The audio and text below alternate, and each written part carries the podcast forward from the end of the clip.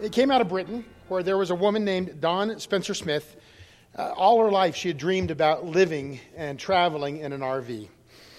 And so she spent uh, 45,000 pounds, which is like $90,000, on a second-hand um, motorhome.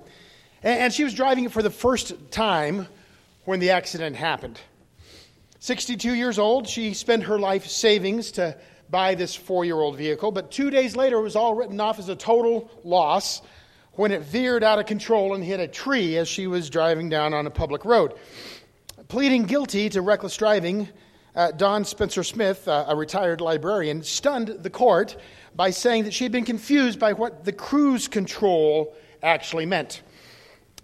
She said, I thought it was like an autopilot that you get on airplanes. And so she had presumed that the cruise control was somehow uh, connected to the GPS system of the uh, motorhome. And, and, and she uh, thought that that would just negotiate the roads for her safely. So you can imagine her surprise when uh, the RV uh, hit a tree at 40 miles an hour as she was in the back making tea for herself, and she was thrown unhurt to the sofa.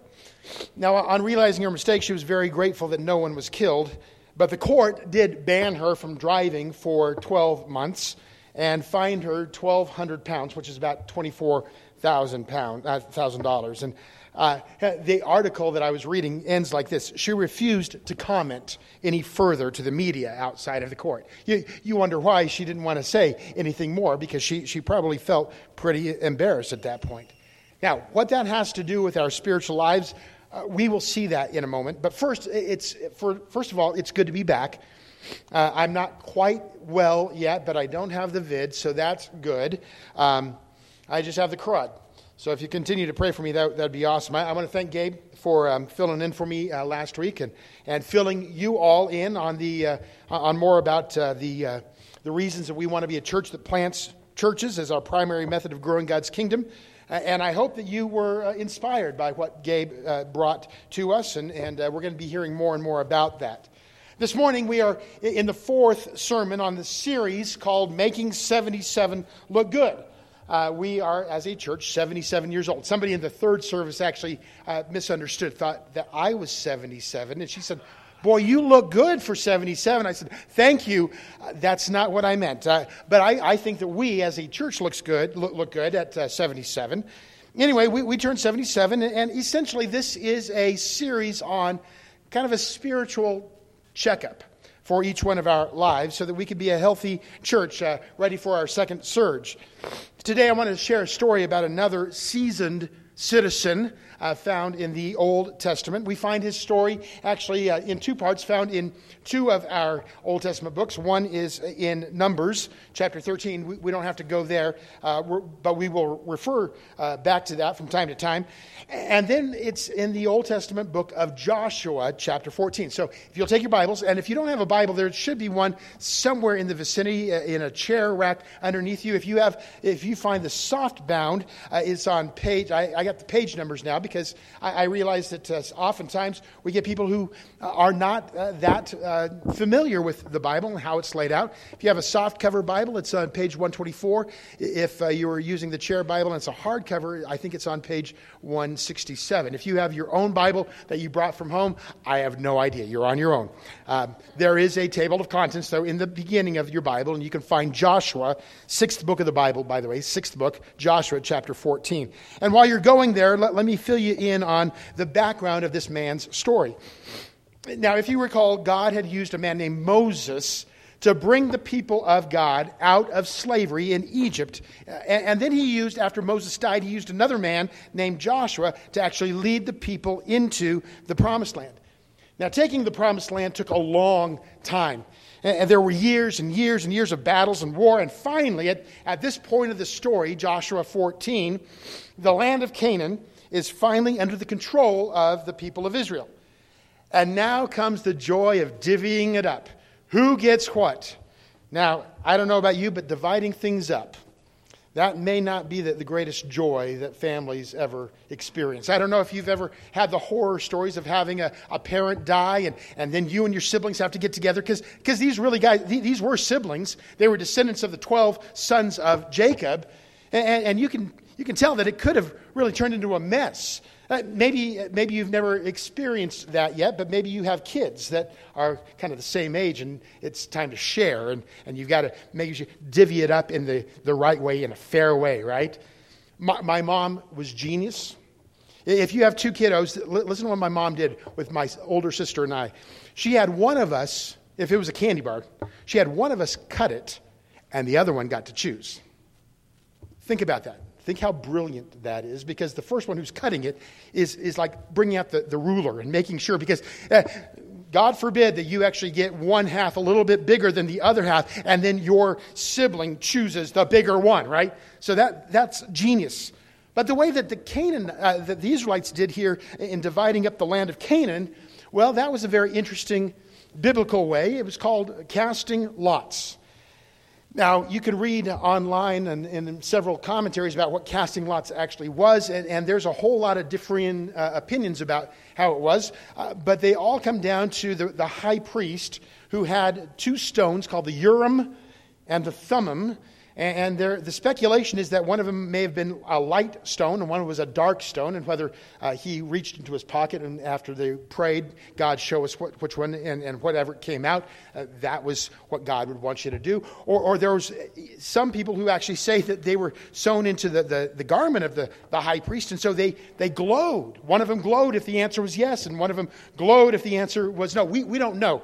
Uh, that's not the, the main point. It doesn't matter. The main point is that when they would cast lots for the dividing up of the land, God's people truly believed that who got what was left entirely to God's will. It was in the hands of God. There would be then no objection. Nobody was going to go to God and say, Well, that's not fair. We didn't get the, the, the big part of the candy bar. Whatever God said, they all trusted God. And here's the thing once that land was divided, it did not mean that everything was over. Because there were still enemies living in the land that needed to be conquered. But what this meant now is that instead of all of them conquering uh, all of the people at the same time, each tribe that got land, they were now responsible. The tribe, the families of that tribe were responsible for their territory to continue the work that God had called them to do, to drive out the enemy so that they could have that land as their inheritance. Now, Follow me on this. Oftentimes, when one gets to be the ripe age of 77, they figure it's about time that they put in their work. It's about time for them to be able to kind of kick back, kick up their, their feet, and, and just relax. They, they've earned their pension. Uh, they've entered into retirement, and, many people then take the chance now to, to pick up stakes and go RVing. Do I have any RVers here in, in the building today. Any, anybody who's done that, who's uh, bought an RV and they've explored?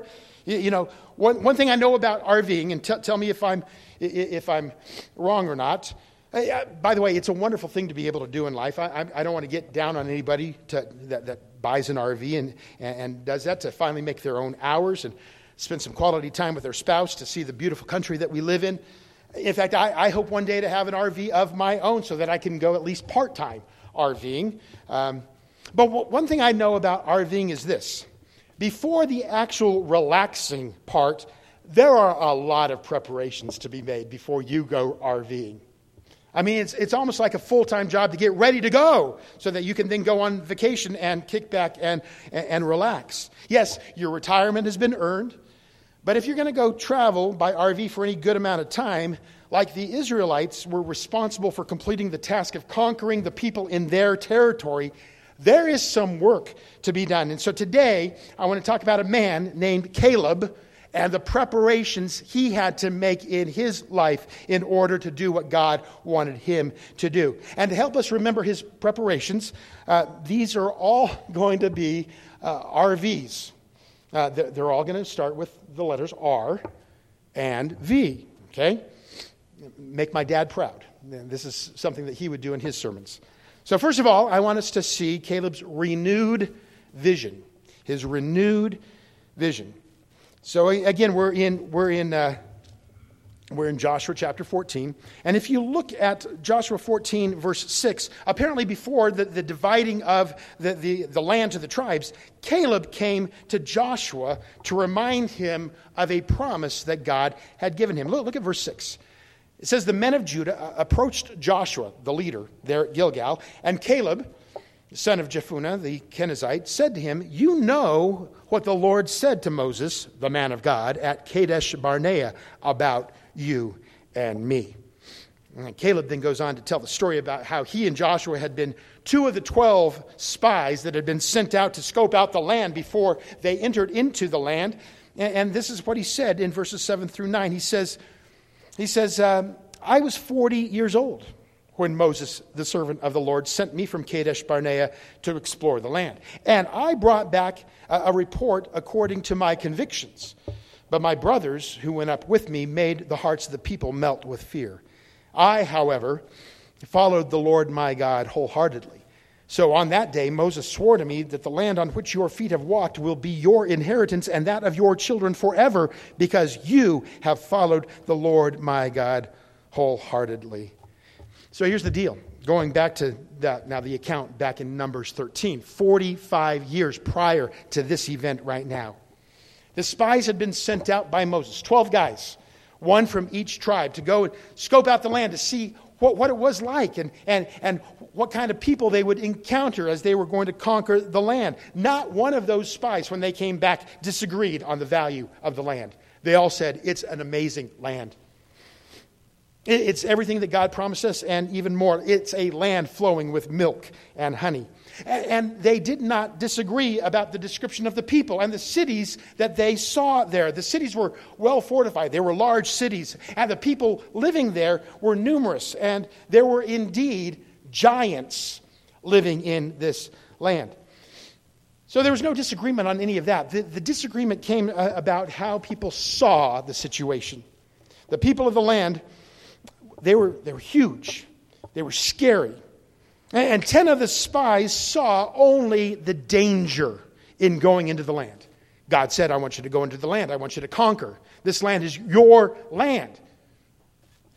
They looked and they said, Yeah, but it's dangerous.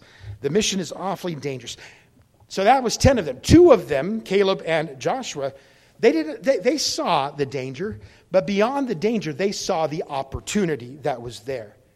See, the, the majority of the spies, they, they measured those giants in, in comparison to themselves. What Joshua and Caleb did was they were measuring the giants as compared to their God, okay? And so here's the cool part. No matter how negative the press had turned, Caleb dared to disagree with them, and he called it fake news. With incredible confidence and promises of God, Caleb, it says in Numbers 13, quieted the people and shouted, Let us go up at once and take possession. Why? Because we are well able to overcome it. Joshua and Caleb took a stand. They challenged Israel to go in obedience and act in faith. But what probably was one of the most frustrating things that anybody who has a vision from God could encounter, the people heard what they were saying and they rejected what they were saying. They sided with the 10 spies that said it's too dangerous. And not only were Caleb and Joshua ignored, but if you read the story there in Numbers chapter 13, they were actually threatened. Their lives were threatened for telling the truth. That doesn't happen in today's world anymore, does it? Hmm. They, they were telling the truth and they almost got stoned to death for their trouble. Folks, when those around you cannot see what God has given you the eyes to see, I know that that can be frustrating. I get it. But if we have learned anything over the last few years here, we should know that, folks, this right here is Jesus' church. It's not your church. It's not my church. Yes, we're a part of it. We're a part of the body, but this is Jesus' church. And if you're a part of this, then you are Jesus' church. And what did Jesus promise us? He said, Well, listen, you are my church, and the gates of hell will not prevail against you. It may seem that our culture is winning right now, but folks, we've read the end of the book, right? We know how this thing ends, right? We get so worried about the culture and this world, and they're winning and they're pushing us away. We don't have a say anymore. But you know what's going to happen to them, right? But by the way, by, by the way, do, do you know what actually happens to the 10 that, that everybody listened to, that everybody thought was so popular. Hey, here, here's an intriguing historic side note. So, uh, Jenny and I, uh, when we got married, we have six kids uh, between us three girls, three boys. Two of our boys, one's named Caleb, and one's named Joshua. Caleb and Joshua. I'm sure that you know somebody named Caleb, and you probably know somebody named Joshua. Those are common names that people name their kids today. But here's these 10 other people that the, the whole nation of Israel listened to, thought was much more popular, that, they, that their say was going to live on in infamy. I will give 20 bucks, don't cheat. I will give 20 bucks for anybody who can name all 10 of those who said, We are not going to go in. Oh, see, we, we don't name our kids Shammua or Shaphat or Igal or Galiel right? We, we don't name our kids after them. Those people have been forgotten. Isn't that ironic? Though the, the ones that everybody thought were the most popular. Oh, we, we got to listen to them. It's the people who stand up for what they believe in against the tide. Those are the ones that get remembered. Amen? See, Caleb and Joshua had seen the exact same thing as the other 10 people, but he had a different perspective. See, God had shown him God's vision. Were, were, were, the, were the people big? Of course they were.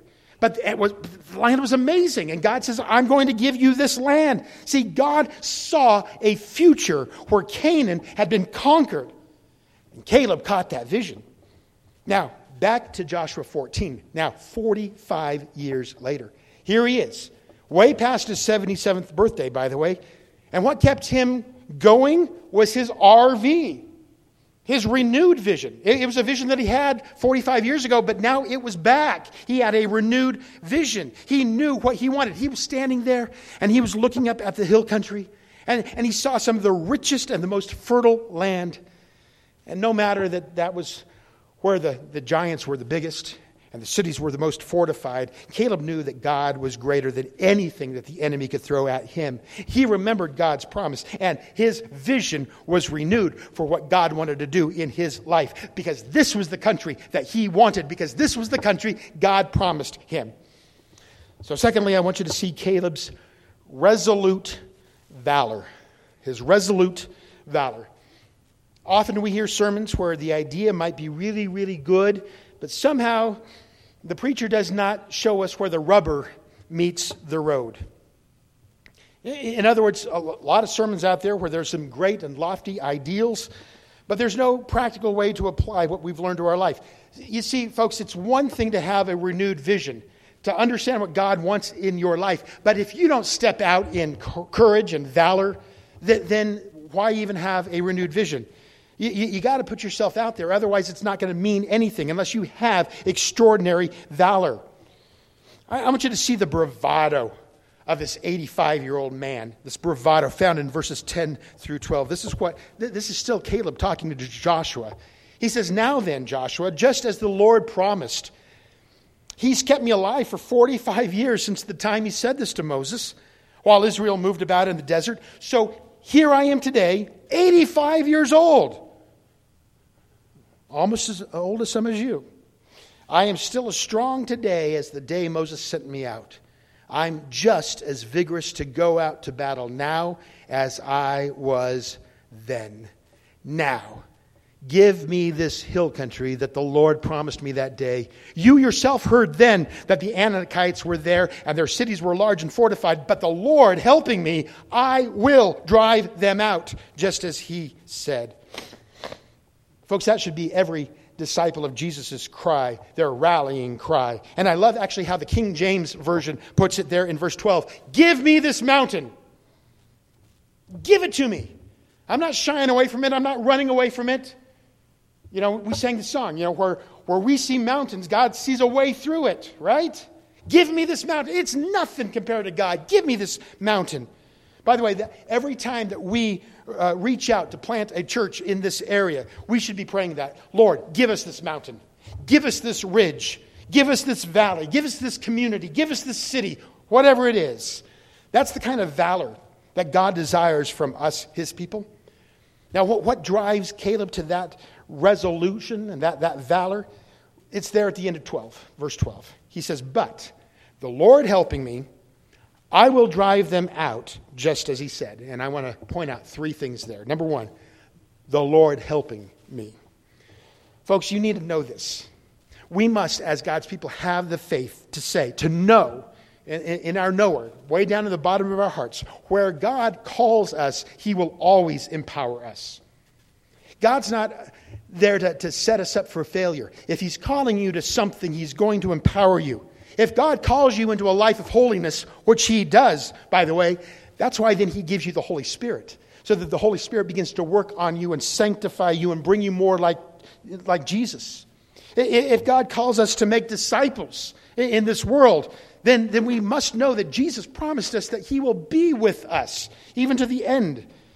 And God may be calling you to take a stand in a particular area in this time and place that you live in today.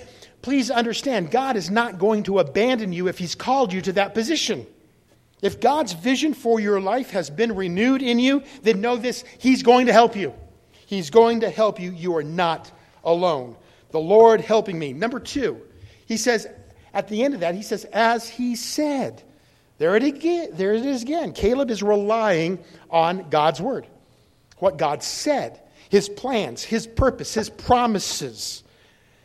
Now, I will tell you this, because I'm, I'm not one of these just health and wealth and prosperity guys. I, will never say that because I, I've had more experience that, that God sometimes allows me to wallow out there for a while before He comes in and rescues me.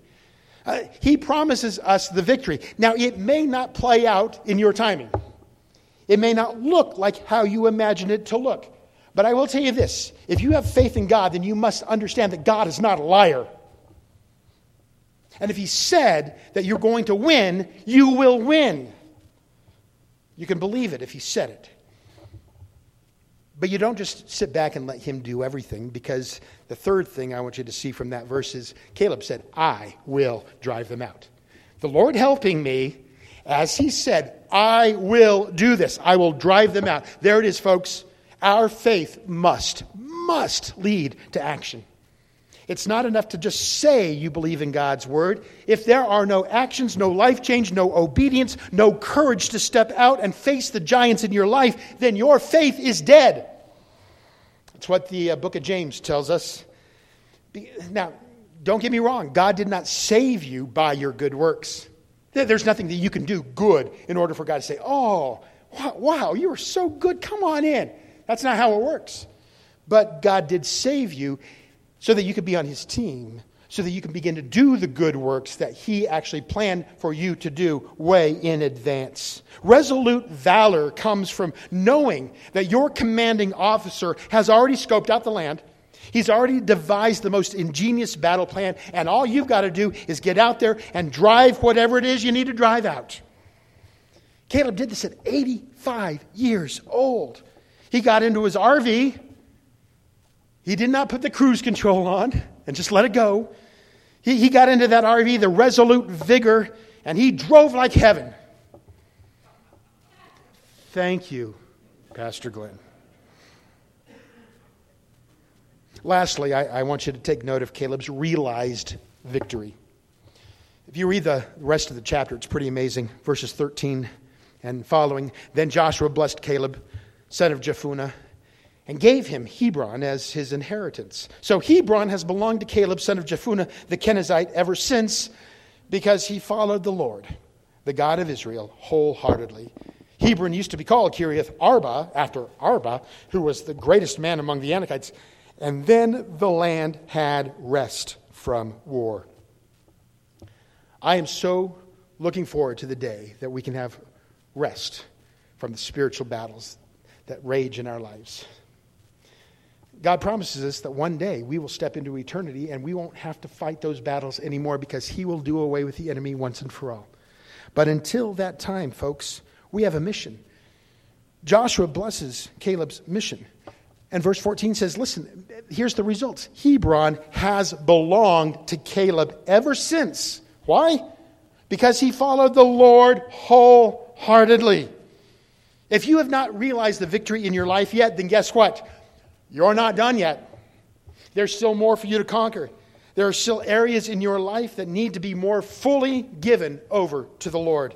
There are still mountains to be won, Anakites in your life to defeat. The secret to Caleb's successful RVing, this realized victory, is found in the last word of verse 14. What is that word? Wholeheartedly. Now, now, just you want to have some fun? I, I want somebody to look back at verse 8 and tell me what the last word in verse 8 is. So, just shout it out. What's the last word in verse 8? Wholeheartedly. What's the last word in verse 9? Apparently, you're the only one with the Bible today. Good job, kiddo. Whole. Do you see a? Do you see a? Do you see a pattern? You, you think maybe this is important to God? You, you, do you see now why Caleb's life and faith was so important? Because he followed God with his whole heart. He didn't do it halfway. If you have not seen your victory yet, your book ain't finished yet. You've got more chapters to write. That was going to be easy? Well, we had a wonderful promise from Jesus. Right before he died, he said, uh, In this world, you will have trouble. Isn't that a great promise from God? Yes, you, if you are on my team, Jesus said, you're going to encounter problems. But here is the comfort.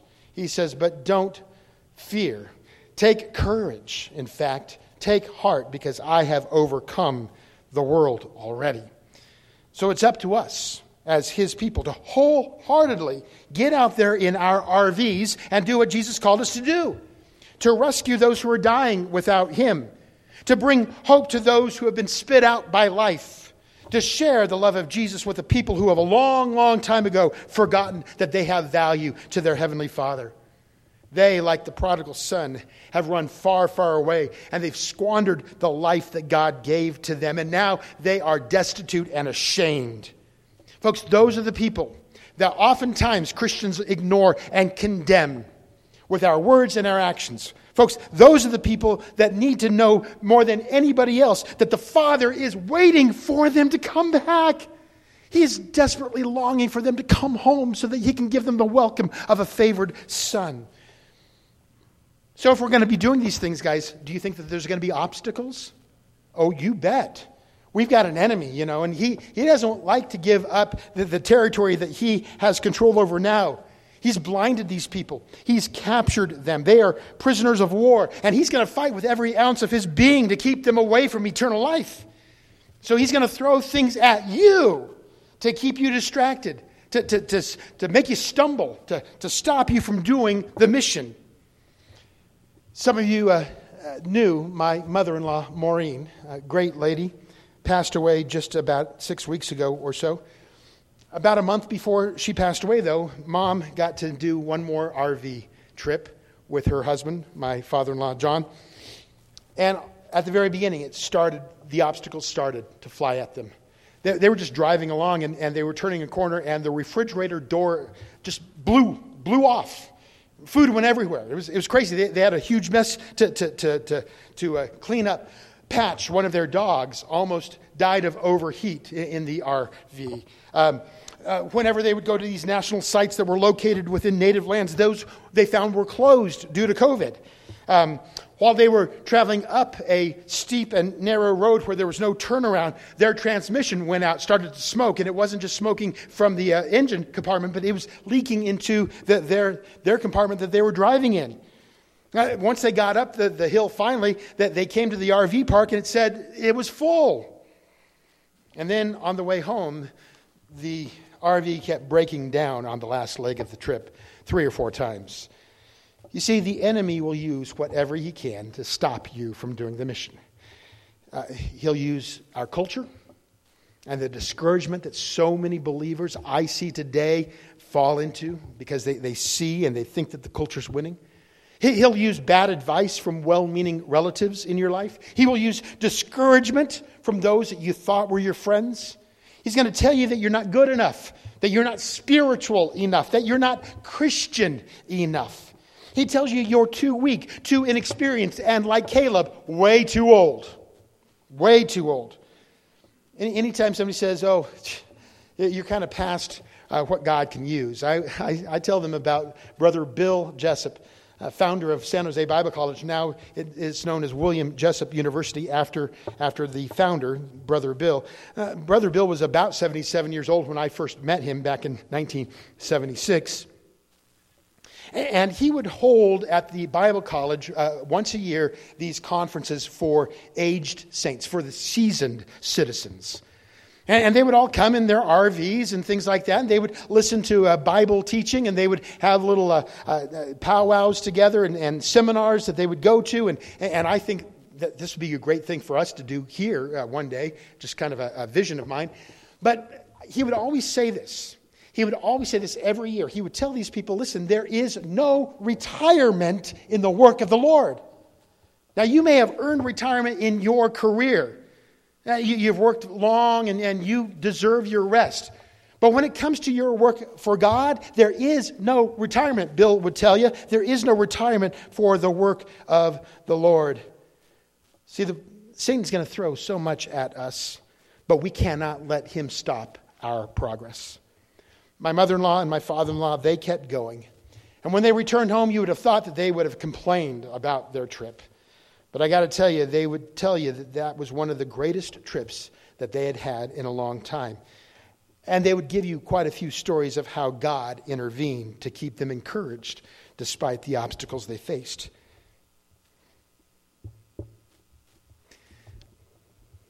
Excuse me. My mother in law, about six weeks ago, passed away. She was 77. Our church is 77. And boy, did she make 77 look good. She never let any of her ailments slow her down. She was active in church, she was active in Bible studies. She kept doing what God called her to do until the day He called her home.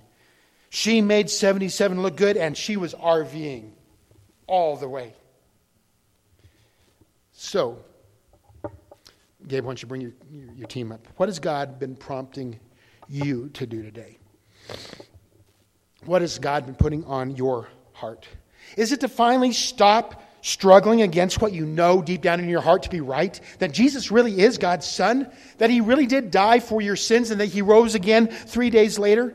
And He wants to be your Lord and Savior to bring you back into God's good graces, into His family. Maybe it's time to open yourself up more fully to the power of the Holy Spirit as He brings God's word into a sharper focus, almost like a scalpel, ready to cut out those sinful habits that keep tripping you up. Maybe it's to step out in faith, finally, and to go to that person or that people group or that place in your community or even to a nation across the globe to share Jesus' love to a world that is lost. Whatever it is, let me tell you this God is not looking for perfect people. Caleb was not perfect. It's not your ability, it's your availability. And Caleb was very available for God to use him. So, as a church and as individuals in the church, are you ready to make 77 look good? Are you ready to get into your RV and go? Then do it. The renewed vision, the uh, resolute valor, the realized victory with rousing vivaciousness. Do it with raucous volume. Do it with resurgent vigor. And by the way, if you think of any more, email them to me. I'd love to share them with my father who loves this kind of thing. Be willing to renounce vice, reject victimhood. Be willing to have a heart to reap the vineyard. And whatever RV you are driving, keep doing it. Keep on keeping on. Roll on valiantly. The secret to Caleb's success was that over his many years of service, it was he did it wholeheartedly. It was there at the beginning of his relationship with God, and it was there at the end of his life as well. And as your pastor who loves you and loves serving as your pastor, I want us to be able to say the exact thing that was said about Caleb Give me this mountain and watch what God does. Would you stand with me? I want to pray with us, and then we're going to close out our, our service with uh, just a song response. Um, thank you for being a, a, part of what we do uh, here. And if, uh, again, as uh, Pastor Scott said, if you uh, are new to us and would like to just meet somebody, uh, make sure that you go out there and um, And oh, and we are picking up the chairs again. Uh, tis the season uh, for our Awana kids, for our Awana ministry, not for me, but for our Awana kids. Uh, stack them six, uh, six high and put them maybe over there on that on that wall. That would be good. Many hands make light work. Let, let me pray, and and then we'll uh, sing, and then we'll pick up chairs. Father God, thank you so much for for people like Caleb, who did not let the obstacles stand in his way, not even his age. God, he he had this amazing vitality in his life. And I would pray, God, that we would get into our RVs, our restored vision, our, our, our, our, uh, renewed uh, vision, our vigor, and the realized victory that is waiting for us if we just continued to pray, God, give us this mountain. Thank you so much for uh, calling us to be your people by your name. And God, I pray that you would shine through us this week. God, we love you and we thank you for this time that we have gathered together to be with you and to, to give you the honor in our life. I pray this in Jesus' name. And all God's people said,